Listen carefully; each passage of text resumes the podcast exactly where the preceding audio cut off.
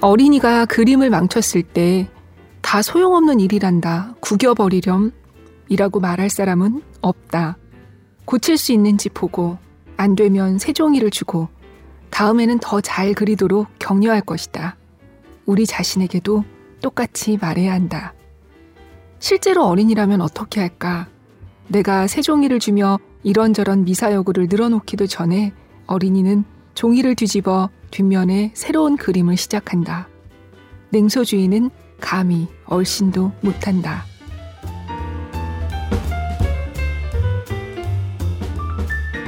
2021년 1월 24일 북적북적입니다. 안녕하세요. 저는 조지현 기자입니다. 방금 들으신 글은 김소영 작가님의 어린이라는 세계라는 책의 한 부분이었어요. 바로 오늘 소개할 책, 어린이라는 세계입니다. 혹시 제목만 들으시고, 어, 난 아이도 없고, 주변에도 어린이가 없고, 관심도 없는데? 하고 그만 들으려 하시는 건 아니겠죠. 일본 추리소설의 대가죠. 미야베 미유키의 Stepfather Step이라는 소설에 그런 내용이 있었어요. 제가 오래전에 읽고 어디 적어두지도 않아서 정확한 문장은 아닌데요. 이런 내용이에요. 우리가 다른 사람의 입장을 잘 이해 못할 수 있다. 그 사람이 돼본 적이 없으니까. 하지만 상대가 어린이라면 다르다. 우리는 모두 어린이였기 때문이다. 네, 그렇잖아요. 우리는 모두 어린이였죠. 어린이 때 주변 어른들이 준 영향이 지금 우리의 어떤 부분들을 만들어냈고 또 그때의 상처가 여전히 우리 안에 남아있기도 하고요. 만약 우리가 조금 다른 어린이 시절을 보냈다면 조금 다른 어른이 될 수도 있었겠죠. 지금 우리는 어른이 됐고 누군가에게 조금 다른 어린 시절을 만들어줄 수 있는 사람들이기도 하잖아요. 어린이라는 세계는 남의 얘기가 아닙니다. 오늘 이 책은 우리의 얘기예요.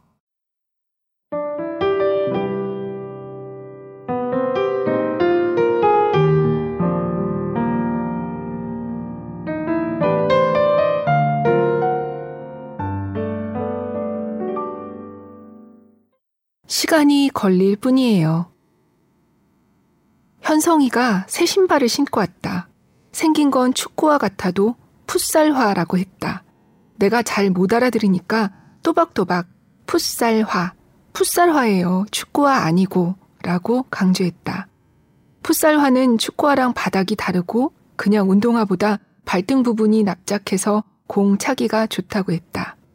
아버지랑 같이 인터넷 쇼핑몰을 둘러보며 골랐고 자기는 3학년 치고는 발이 작아서 치수를 정할 때 좀 고민했고 지난주에 주문했는데 어제야 도착했기 때문에 오늘 처음 신었으며 이걸 신었더니 잘 뛰어지는 것 같았고 그런데 생각만큼 그렇게 잘 되지는 않았다고 했다.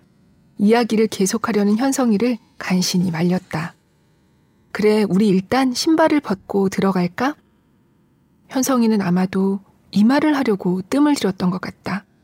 이게요, 오늘 처음 쉬는 거잖아요. 그래서 엄마가 끈을 묶어주셨거든요. 이따가 제가 잘 못 묶을 수도 있어요. 선생님이 묶어줄까? 어젯밤에 연습을 하긴 했어요. 그러니까 어쩌면 될지도 몰라요. 음, 알겠어. 현성이가 해보고 잘 안 되면 선생님이 거들어 줄게. 그럼 어떨까? 결국 그렇게 합의하고서야 교실에 들어갈 수 있었다. 나는 복서교실 덕분에 어린이에 대해 새롭게 알게 되는 것이 많다. 그 중 하나는 어린이는 신발을 신는데 시간이 많이 걸린다는 것이다. 몰랐다기보다는 새삼스러운 발견이었다. 생각해보면 신발 신는 일 자체가 복잡한 움직임이기도 하다. 왼쪽, 오른쪽 신발을 정리하고 발을 꿰고 뒤축이 구겨지지 않게 하면서 뒤꿈치를 밀어 넣어야 한다. 어른도 때로는 허리를 굽히고 손을 써서 정리를 해야 된다. 게다가 어린이들은 신발이 자주 바뀐다. 자라기 때문이다. 스스로 의식하지는 못하겠지만 신발을 신을 때마다 발 크기가 다른 셈이다. 언젠가 이 이야기를 친구들에게 했더니 한 친구가 자기는 어렸을 때 신발의 왼쪽, 오른쪽을 구분하는 게 너무 어려웠다며 울분을 토했다. 아니, 왜 둘을 비슷하게 만드는 거야? 애초에 양쪽을 확실히 다르게 디자인하면 되잖아. 색깔만이라도 구분하든가. 미묘하게 다르니까 신발 신을 때마다 시험 당하는 것 같더라고. 어른들은 어떻게 한 번에 양쪽을 딱 찾는지 신기했어. 그래서 우리 엄마는 신발 바닥에 오, 웬 이렇게 써줬는데 그건 왠지 마음에 안 들더라고. 나는 신발 끈 풀어지는 게 그렇게 싫었어. 찍찍이 신발보다 끈 있는 신발이 훨씬 예쁜데, 아니, 어렸을 땐 왜 그렇게 끈이 잘 풀어졌을까? 애초에 잘 못 묶어서 그랬겠지. 리본 묶는 것도 처음엔 잘 안 되고. 그랬던 어린이들이 이렇게 다 컸다며 장하다고 함께 소리내어 웃었다. 마침 그날 현성이와 읽은 책은 시간이 흐르면이었다.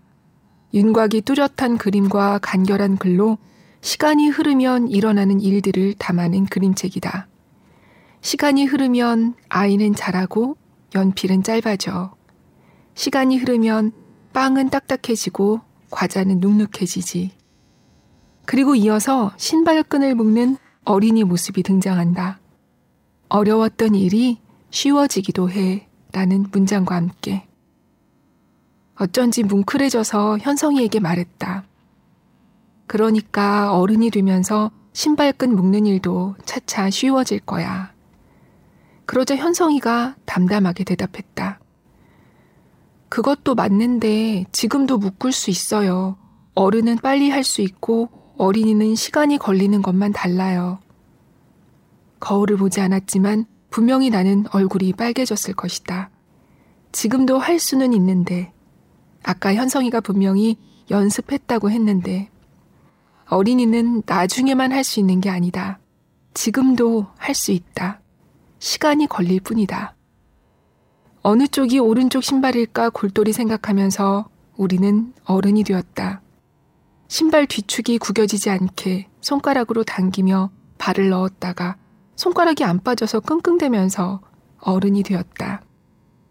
신기 편한 벨크로냐, 예쁜 끈 운동화냐를 두고 고심하면서 어른이 되었다. 현성이 말 맞다나 그것도 맞지만 그때도 우리는 우리였다. 지금보다 시간이 걸렸을 뿐이다. 버스를 타고 내릴 때, 문을 열고 닫을 때, 붐비는 길을 걸을 때나 에스컬레이터 앞에서 머뭇거릴 때, 어린이에게 빨리 하라고 눈치를 주는 어른들을 종종 본다. 어른들이 보기에는 간단한 일이라 어린이가 시간을 지체하면 일부러 꿈을 대는 것처럼 보이기도 할 것이다. 한편으로는 우리가 어렸을 때 기다려주는 어른을 많이 만나지 못해서 그런지도 모른다. 지금 어린이를 기다려주면 어린이들은 나중에 다른 어른이 될 것이다. 세상의 어떤 부분은 시간의 흐름만으로 변화하지 않는다. 나는 어린이에게 느긋한 어른이 되는 것이 넓게 보아 세상을 좋게 변화시키는 일이라고 생각한다. 어린이를 기다려주는 순간에는 작은 보람이나 기쁨도 있다. 그것도 성장이라고 할 수 있지 않을까. 어린이와 어른은 함께 자랄 수 있다. 수업이 끝난 뒤 현성이는 아버지한테 배운 방법을 떠올리며 신발끈을 묶었다. 발을 끝까지 넣은 다음에 여기를 당기고 묶은 다음에 이렇게 고리를 만들고 돌려서 아 풀어졌다. 고리를 만들고 돌려서 잠깐만요. 현성이는 내 도움 없이 양쪽을 다 묶고 의기양양하게 독서 교실을 나섰다. 그런데 엘리베이터 앞에서 보니 그새 오른쪽 끈이 풀어져 있었다. 이거 한쪽만 선생님이 도와줄게. 엘리베이터 타야 되니까. 현성이도 이번에는 고개를 끄덕였다. 나는 너무 빨리 하는 것처럼 보이지 않으려고 신경 쓰면서 매듭을 단단히 지었다. 이날 현성이가 어머니를 보자마자 한 말은 이랬다. 엄마, 이거 왼쪽은 내가 묶은 거야. 독서교실에서 어린이를 만나면서 얻는 좋은 점이 많다. 그 중 하나는 왼쪽 신발끈을 혼자 묶은 현성이의 얼굴을 보는 것이다.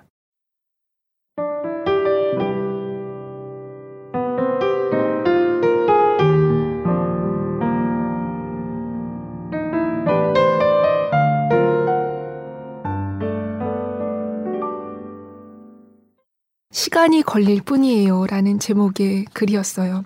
저도 저희 아이한테 참 재촉하는 엄마인데 읽으면서 많이 뜨끔했거든요.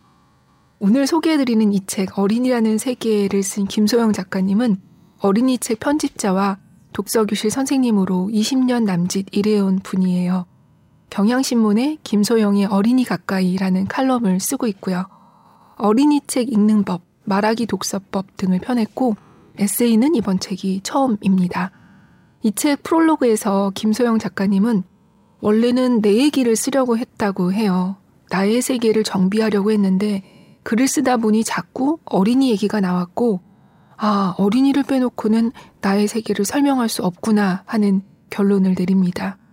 방금 들으신 시간이 걸릴 뿐이에요 에서도 그렇지만 이 책 전반에 걸쳐서 이 저자의 어린이에 대한 무한한 사랑과 우리가 어떤 어른이 될 것인가에 대한 고민이 드러나 있습니다.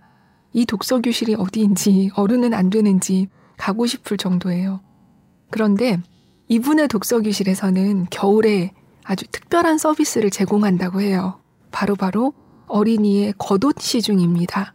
어린이가 외투를 벗을 때 뒤에서 받아서 걸어주고 입을 때도 도와주는 선생님만의 서비스예요. 이 내용은 어린이의 품위라는 제목의 글에 실려 있는데요. 선생님은 이 서비스를 하는 이유를 이렇게 설명해요.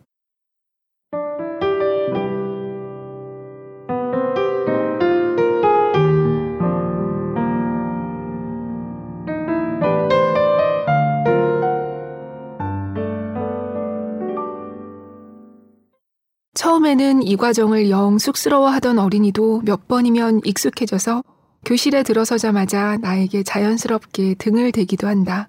그럴 때면 슬쩍 웃는 얼굴이 되는 것을 나는 여러 번 보았다. 그런 순간 때문에 이 서비스를 좋아한다. 어딘가 좀 할머니 같은 말이지만 나는 어린이들이 좋은 대접을 받아봐야 계속 좋은 대접을 받을 수 있다고 믿는다. 아나무인으로 굴기를 바라는 것은 당연히 아니다. 내 경험으로 볼 때 정중한 대접을 받는 어린이는 점잖게 행동한다. 또 그런 어린이라면 더욱 정중한 대접을 받게 된다. 어린이가 이런 데 익숙해진다면 점잖음과 정중함을 관계의 기본적인 태도와 양식으로 여길 것이다. 점잖게 행동하고 남에게 정중하게 대하는 것. 그래서 부당한 대접을 받았을 때는 이상하다고 느꼈으면 좋겠다. 사실 내가 진짜 바라는 것은 그것이다.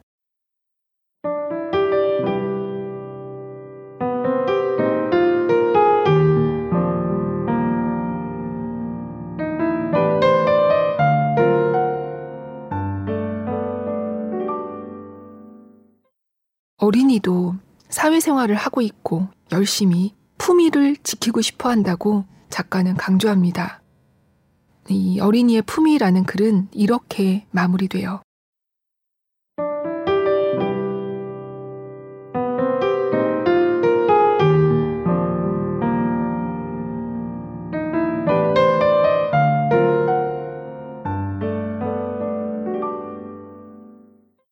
언젠가 지방 소도시에 여행을 갔다가 오래된 서점을 구경하게 됐다. 큰 기대를 하지 않았는데 꽤 넓고 쾌적한 데다 책 광고며 안내도 알맞아서 한 바퀴 둘러본 느낌이 좋았다. 다만 입구에 있는 어린이 책들은 학습지나 장난감 등과 어울려 있어서 조금 어지러운 느낌도 있었다. 서점에는 한 가족이 들어와 흩어졌다 모였다 하면서 책을 고르고 있었다. 대여섯 살쯤 되어 보이는 어린이가 아빠와 신랑이 끝에 색칠 공부로 추정되는 어떤 책을 들고 계산대에 섰다. 그런데 아빠가 이제 계산하기 아빠 줘 하는데도 어린이는 고개를 가로저을 뿐이었다. 아빠가 다시 사줄게 아빠를 줘야 계산을 하지 하는 걸로 봐서는 혹시 아빠가 마음이 변해 안 사줄까봐 걱정하는 게 아닐까 싶었다. 그때 나는 오래 잊기 어려운 장면을 보았다. 앞치마를 두르고 계산대에 계시던 나이 지긋한 사장님이 어린이의 눈을 들여다보며 이렇게 말씀하셨다. 따로 계산해 드릴까요? 어린이가 고개를 끄덕였다. 사장님은 어린이에게 책을 받아 아빠와 계산을 마친 다음 다시 어린이에게 따로 담아 드릴까요? 하고 물으셨다. 어린이 손님은 그렇게 해달라고 했다. 아유, 귀여워. 몇 살이야. 아빠 드려야지. 사장님은 그렇게 말씀하실 수도 있었을 것이다. 돈을 내는 것은 아빠니까 아빠 편을 드는 게 나았을지 모른다. 어쩌면 어린이도 자기를 어르는 말에 넘어갔을지 모르고 아마 그런 경우가 더 많을 것이다. 그러니까 서점의 정중한 손님 대접이 어린이에게 얼마나 기억될지는 알 수 없다. 그럼에도 불구하고 한 번이라도 경험하는 것이 중요하다. 게다가 그렇게 하는 사장님의 모습에도 품위가 있었다. 나로 말할 것 같으면 그 서점에서 받은 좋은 인상이 더 확실해졌고 입구의 어린이 코너조차 친근하게 느껴졌다. 나는 어린이의 품위를 지켜주는 품위 있는 어른이 되고 싶다. 어린이 앞에서만 그러면 연기가 들통나기 쉬우니까 평소에도 그런 사람이 되고 싶다. 감사를 자주 표현하고 사려 깊은 말을 하고 사회 예절을 지키는 사람. 세상이 혼란하고 떠들썩할 때일수록 더 많이. 결코 자연스럽지 않은 노력을 기울여야 한다. 마음만으로 되지 않으니 나도 보고 배우고 싶다. 좋은 친구들은 이럴 때 어떻게 하나 기웃거리는 요즘이다.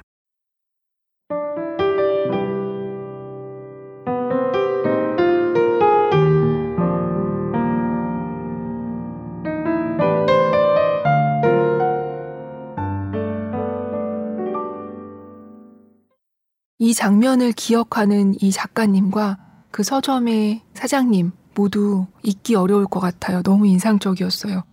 이 어린이의 품위를 지켜주는 품위 있는 어른. 지금 우리가 진정 지향해야 할 인간성이 아닐까 싶어요. 제가 이 책을 읽었던 작년 연말엔 한창 그 양천 아동학대 사망사건으로 충격이 컸던 때였는데요. 최근 이런 믿을 수 없는 어린이 학대 사건도 여러 차례 발생했고, 비단 최근뿐이겠습니까? 어린이가 생존할 권리, 살아갈 기회조차 빼앗는 어른들은 뭐 좀 사라지지도 않을까요? 이 책에 삶을 선택한다는 것이라는 제목의 글이 있어요. 이 글은 저자의 힘들었던 기억에서 출발합니다. 생을 포기하려던 순간이 있었지만 그럼에도 자신에게는 삶과 죽음을 선택할 기회가 있었고 결국 삶을 선택했다고요. 글은 이렇게 이어져요.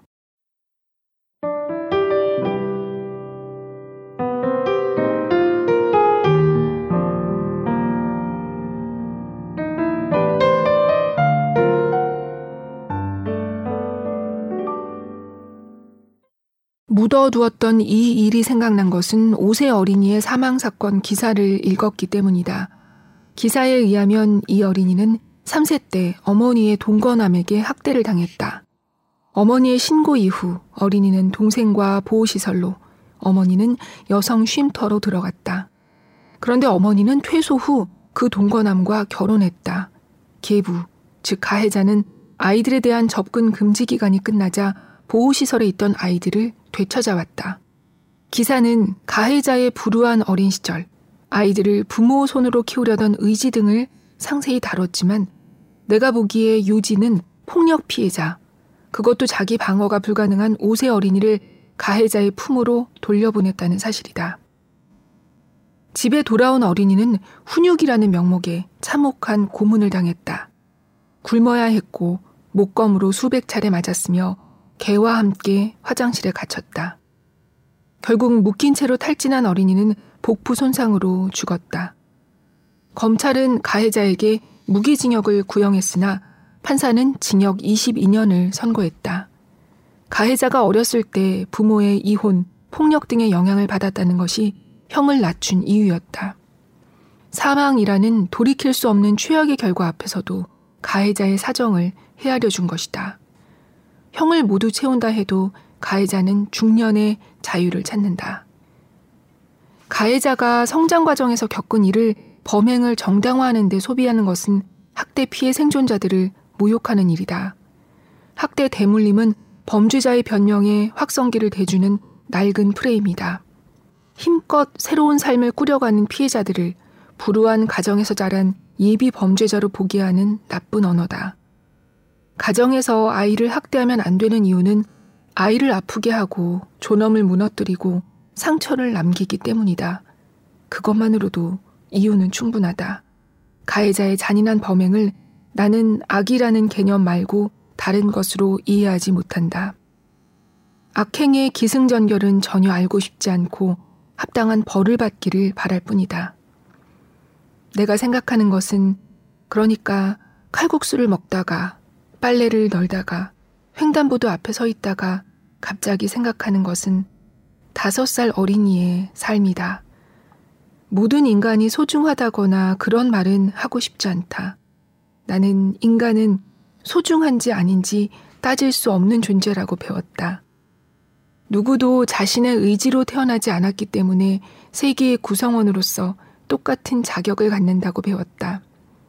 기사에 달린 댓글에는 어린이가 피어보지도 못했다는 표현이 있었다. 글을 쓴 분의 안타까워하는 마음은 이해하지만 나는 틀린 비유라고 생각한다. 내가 아는 삶은 그런 게 아니다. 삶의 순간순간은 새싹이 나고 봉우리가 맺히고 꽃이 피고 시드는 식으로 진행되지 않는다. 지나고 보면 그런 단계를 가졌을지 몰라도 살아있는 한 모든 순간은 똑같은 가치를 가진다. 내 말은 다섯 살 어린이도 나와 같은 한 명의 인간이라는 것이다. 다섯 살 어린이의 이름은 무엇일까? 어떻게 생겼을까? 목소리는 어떨까? 자꾸 그런 생각이 난다. 그 어린이의 삶을 떠올리려면 무슨 색을 좋아하는지, 무슨 만화를 좋아하는지, 무슨 음식을 좋아하는지도 생각해야 하는데 아무래도 그에게 그런 것이 존재했을지 확신할 수 없어서 차마 혼자서라도 궁금해 할 수가 없다. 그러면서 나도 모르게 감히 또 생각하는 것이다. 어린이는 살고 싶었을까? 죽고 싶었을까?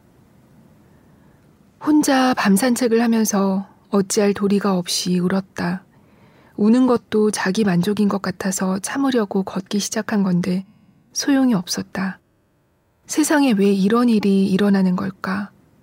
왜 어떤 사람은 그렇게까지 악하고 왜 그런 사람에게 유리한 판결이 내려지는 걸까? 이게 처음도 끝도 아니잖아. 이런 세상을 나는 계속 미워하지 않고 살 수 있을까?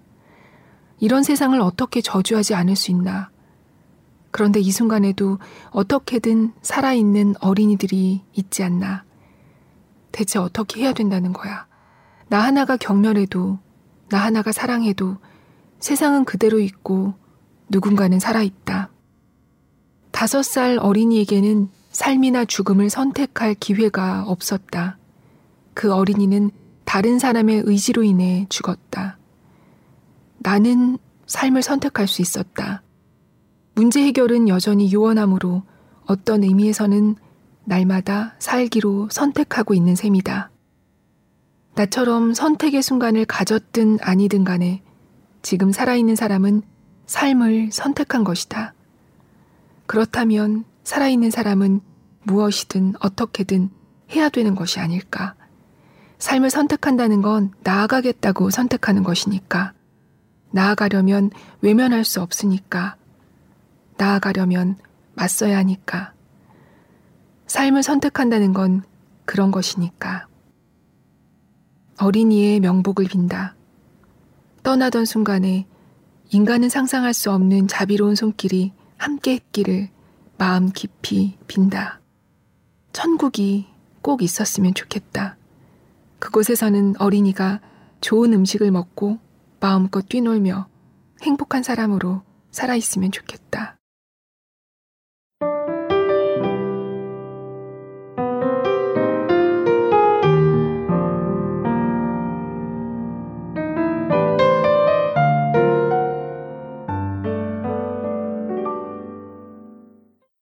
이 글에서 저는 특히 내가 아는 삶은 그런 게 아니다. 삶의 순간은 새싹이 나고 봉우리가 맺히고 꽃이 피고 시드는 식으로 진행되지 않는다.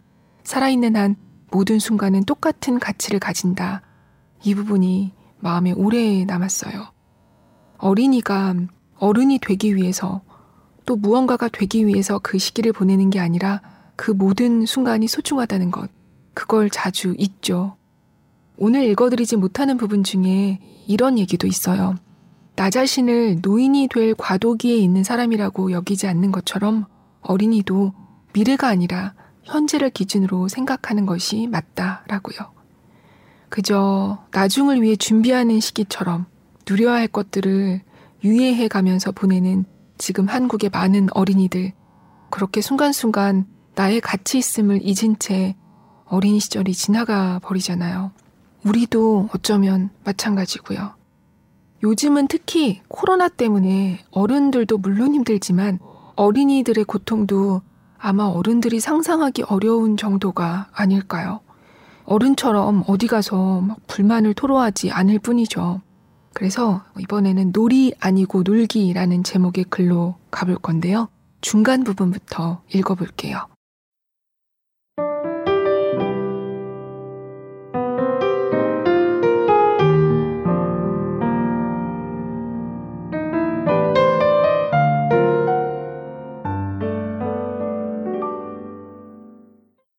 지난 겨울 방학을 앞둔 현우의 생활 계획표를 볼 기회가 있었다.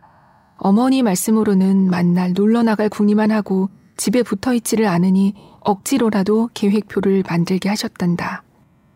그거라도 방에 붙여놓으면 놀더라도 좀 찔리면서 놀지 않을까 했는데요. 아유, 글쎄, 이건 선생님이 직접 보셔야 알아요. 기대하세요. 전화로 먼저 귀뜸을 받았는데도 현우의 생활 계획표를 보니 웃음이 터졌다. 공부는 하루에 두 시간이나 할까 싶은데 게임, 야구, 놀기, 텔레비전 보기, 휴식, 잠 등은 섬세하고도 단호하게 구분되어 일과를 빈틈없이 채우고 있었다. 정말 지킬 수 있게 짜라는 어머니 말씀을 따랐다고 현우는 설명했다. 나는 현우의 생활계획표에서 놀기가 특별히 마음에 들었다. 어른들의 놀자나 놀이와 달리 현우가 쓴 놀기에서는 반드시 놀겠다는 의지가 느껴졌다. 어디서 놀지, 무엇을 하고 놀지, 누구랑 놀지는 몰라도 날마다 놀기는 놀겠다는 의지. 그러고 보면 놀기의 핵심은 이런 예측 불허에 있지 않을까. 놀자 프로그램이며 온갖 놀이가 제공하는 적당한 환경과 도구, 규칙도 나름대로 재미있을 것이다. 경험의 폭을 넓히고 지식을 얻는 것도 의미가 있다. 하지만 놀기는 예측할 수 없을 때 확실히 더 재미있다. 소득이 없어도 된다. 그 점은 어른이나 어린이나 예나 지금이나 똑같다. 거창한 절차를 만들어 보물을 숨기고 제대로 운영되기 어려운 대회를 꾸리고 몇 번이고 지옥을 탈출했다 다시 들어갔다 하는데 무슨 소득이 있겠는가? 아니, 정말 소득이 없을까? 그때그때 필요한 규칙을 만들고 고치고 응용하면서 배우는 것이 없을까? 여럿이 어울려 놀다가 억울한 처지가 되어보고 박수도 받아보고 믿기지 않는 승리나 아까운 패배를 경험하는 것은 어떤가? 같은 편이 되고 싶지 않던 아이와 한 편이 되어보고 힘을 합치고 의외로 손발이 맞아 가까워졌다가 다시 실망하고 다시 기대하는 것도 소득이 아닐까? 복잡한 감정들을 곱씹으며 집에 갔다가 다음 날이면 모든 것을 깨끗이 잊고 어린이는 다시 놀이터로 달려나간다. 나는 이런 순간들이 어린이가 성장하는데 꼭 필요한 다른 것으로 대신할 수 없는 자양분이 된다고 믿는다. 무엇보다 지금이 몇 시인지도 모르고 여기가 어딘지도 잊고 자기가 완전히 소진될 때까지 노는 그 순간이 어린이의 현재를 빛나게 한다. 놀기에는 아주 큰 소득이 있다. 코로나19 이후 우리는 결코 전과 같은 생활로 돌아갈 수 없다고들 한다. 나는 두렵기도 하고 기대되기도 한다. 어떤 세상이 펼쳐지든 되도록 열린 마음으로 변화를 받아들이겠다고 생각하면서도 한 가지는 꼭 지켜내고 싶어진다. 어린이들이 마음 놓고 진짜로 놀 권리를 보장하는 것이다. 바깥이 위험한데도 어린이를 나가 놀게 하자는 게 아니라 어린이가 놀 수 있는 환경만은 어떻게든 만들자는 뜻이다. 지난 봄부터 어린이들은 어린이집에도 학교에도 가지 못했다. 당연히 마음껏 놀지도 못했다. 사회적 거리두기에 가장 헌신적으로 협조한 집단이다. 물론 어린이는 실내에서도 어떻게든 놀거리를 찾아낸다.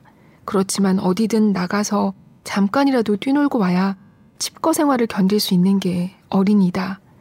그 점을 생각하면 어린이가 사회를 위해 무엇을 희생했는지 어른들도 알아야 한다. 한산해진 동네 놀이터를 지나가다 하준이 생각이 났다. 원래는 놀이터에 어린이들이 있다 싶을 때 다가가 보면 언제나 하준이가 있다. 나를 알아보고 달려와 인사할 때 보면 땀 때문에 머리카락이 이마에 딱 달라붙어 있다. 몸에서는 모락모락 김이 날 지경이다. 때로는 공을 차느라 급해서 멀리서 되게 손만 흔들어 보이기도 한다. 그럴 땐 마주 손을 흔드는 나까지도 싱싱해지는 것 같다. 한 번은 수업 때 내가 좋아하는 놀이 설명하기를 했다. 하준이는 정글짐 술래잡기 하는 방법을 내게 가르쳐 주었다. 떨어져도 술래, 잡혀도 술래예요. 다섯 명이나 여섯 명이 하는 게 제일 좋아요. 더 많으면 정신없고 더 적으면 심심해요. 나는 또 걱정을 버리지 못하고 물었다. 떨어져서 다치면 어떡해? 그러자 하준이는 웃는 얼굴로 나를 안심시켰다. 밑에 모래 있으면 떨어져도 안 아파요. 그렇지, 모래가 있었다. 놀이터에 모래 때문에 뛰기 어렵고 모래가 자꾸만 신발 속에 들어가 불편하다고만 생각했는데 하준이는 바로 그런 모래를 믿고 떨어져도 다칠 걱정 없이 아찔한 정글짐을 올랐던 것이다. 나는 마치 격언인 것처럼 하준이의 말을 그대로 외웠다. 밑에 모래 있으면 떨어져도 안 아파요. 이 말을 떠올릴 때마다 어른의 역할이 무엇인지 생각하게 된다.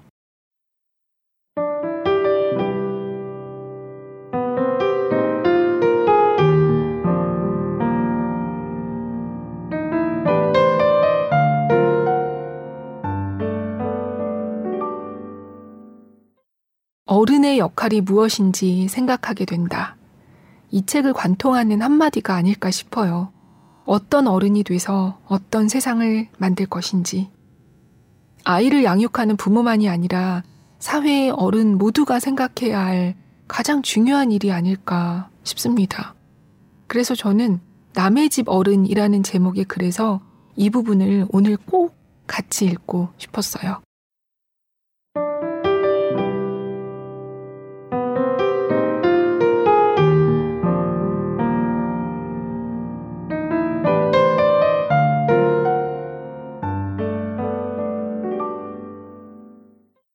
나중에 연두 어머님과 상담할 때 그렇게 사랑받으시니 얼마나 좋으시겠어요. 너무 부러워요. 연두 너무 다정한 어린이에요. 했더니 연두 어머니는 의외로 손사래를 치며 말씀하셨다. 아휴, 집에서는 날마다 전쟁이에요. 선생님은 남의 집에라 예쁜 것만 보이는 거예요. 앞으로도 선생님은 그렇게 예쁘게만 봐주세요. 나는 남의 집에라는 말이 좋았다. 그러면 나는 남의 집 엄마, 남의 집 아빠, 남의 집 이모, 삼촌이 될 수 있지 않을까. 가까이에서 보고 배우고 좋아하고 샘내고 안심하고 걱정하면서 남의 집 애를 같이 키울 수 있을 것이다. 언젠가는 어떤 어린이의 남의 집 할머니도 될 수 있다. 어린이의 초콜릿을 지퍼백에 넣어주고 어머니에게 어깨를 빌려드리면서 나도 한 몫을 할 수 있다. 양육자가 아니어도 남의 집 어른은 얼마든지 될 수 있다. 엄마가 된 친구와 나는 각자의 속도와 방향으로 살아간다. 부모가 된다는 것의 진정한 의미를 나는 끝까지 제대로 이해하지 못할 것이다. 친구 역시 아이 없이 나이 들어가는 나의 삶을 그저 짐작만 할 수 있을 것이다. 그렇지만 이제는 우리 자리가 떨어져 있다는 것이 예전처럼 서운하지 않다. 언제든지 손 내밀 수 있는 자리에 잘 보이는 곳에 내가 가 있겠다고 생각한다. 여전히 내가 어른이 되지 못했다고 생각하는 친구가 있다 해도 상관없다. 어른은 그런데 신경 쓰지 않는 법이다.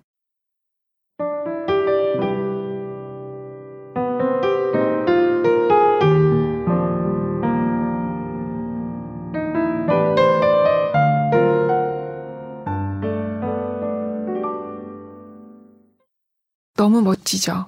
어른은 그런데 신경 쓰지 않는 법이다. 그럼요. 이 말을 잊지 않을래요. 흔들릴 때마다 이렇게 속으로 말하고 싶어요. 어른은 그런데 신경 쓰지 않는 법이다. 하고요. 이런 어른이 되고 싶으시다면 이 책 꼭 읽어보시라고 강력 추천합니다. 책 뒤에 실린 추천의 글에 이런 말이 있어요. 어른은 어린이를 어떻게 대하고 있는가? 책의 어느 장면을 읽어도 이 질문만은 피할 수 없다. 그래서 멋지고 위험이 있다. 이 책을 읽기 전까지는 어른이 무례하다는 것을 이만큼 정확하게 알지 못했다. 네, 이건 김지은 평론가의 추천사 중 일부였는데요. 어린이라는 세계는 당신이 잊고 있었던 신중하고 용감했던 당신의 세계다. 라고 쓰기도 했습니다. 영화 우리들의 윤가은 감독은 추천사를 이렇게 썼어요. 어린이처럼 복잡 미묘한 존재를 있는 그대로 받아들인다는 것이 특히 어른의 입장에서 얼마나 어렵고 힘든 일인지를 생각해 볼 때 그의 놀랍고도 섬세하고 깊은 통찰의 시선은 가히 초능력에 가깝다. 네, 초능력. 동의합니다. 오늘 제가 이 책의 매력을 천분의 일이라도 전할 수 있었으면 좋겠어요. 저자가 초능력처럼 섬세한 시선으로 애정의 필터를 통해 바라본 이 책 속 어린이들의 모습에 독자는 읽으면서 절로 엄마 미소, 이모 미소가 지어지고요. 김소영 작가님이 어린이를 사랑하는 마음이 신기하게도 이 책을 읽는 독자한테도 전해져서 책을 읽는 동안 굉장히 사랑받는 느낌을 받게 돼요. 그리고 우리 집 어린이도 남의 집 어린이도 길에서 스쳐 지나가는 모든 어린이를 좀 다른 눈으로 보게 됩니다. 이 신비로운 경험을 청취자 여러분들도 꼭 해보시기 바랍니다. 어, 이 책에서 밑줄 쳤던 문장을 조금 읽어드리면서 저는 오늘 여기서 이만 인사드릴게요. 좋아요와 공유, 소문내기는 언제나 큰 힘이 되어 지난 방송 들으시고 새해 평화와 설렘으로 꿈꾸게 돼 행복하다고 댓글 남겨주시고 또 제 복직도 응원해주셔서 감사합니다. 오늘도 들어주셔서 고맙습니다. 낭독을 허락해주신 김소영 작가님과 사계절 출판사에도 감사드립니다. 안녕히 계세요.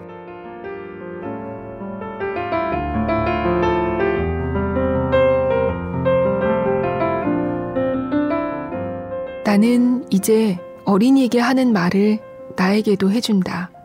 반대로 어린이에게 하지 않을 말은 스스로에게도 하지 않는다.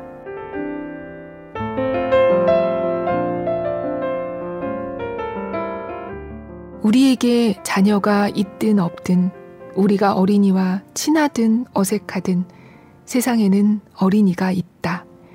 절망의 말을 내뱉기 전에 어린이를 떠올려 보면 좋겠다.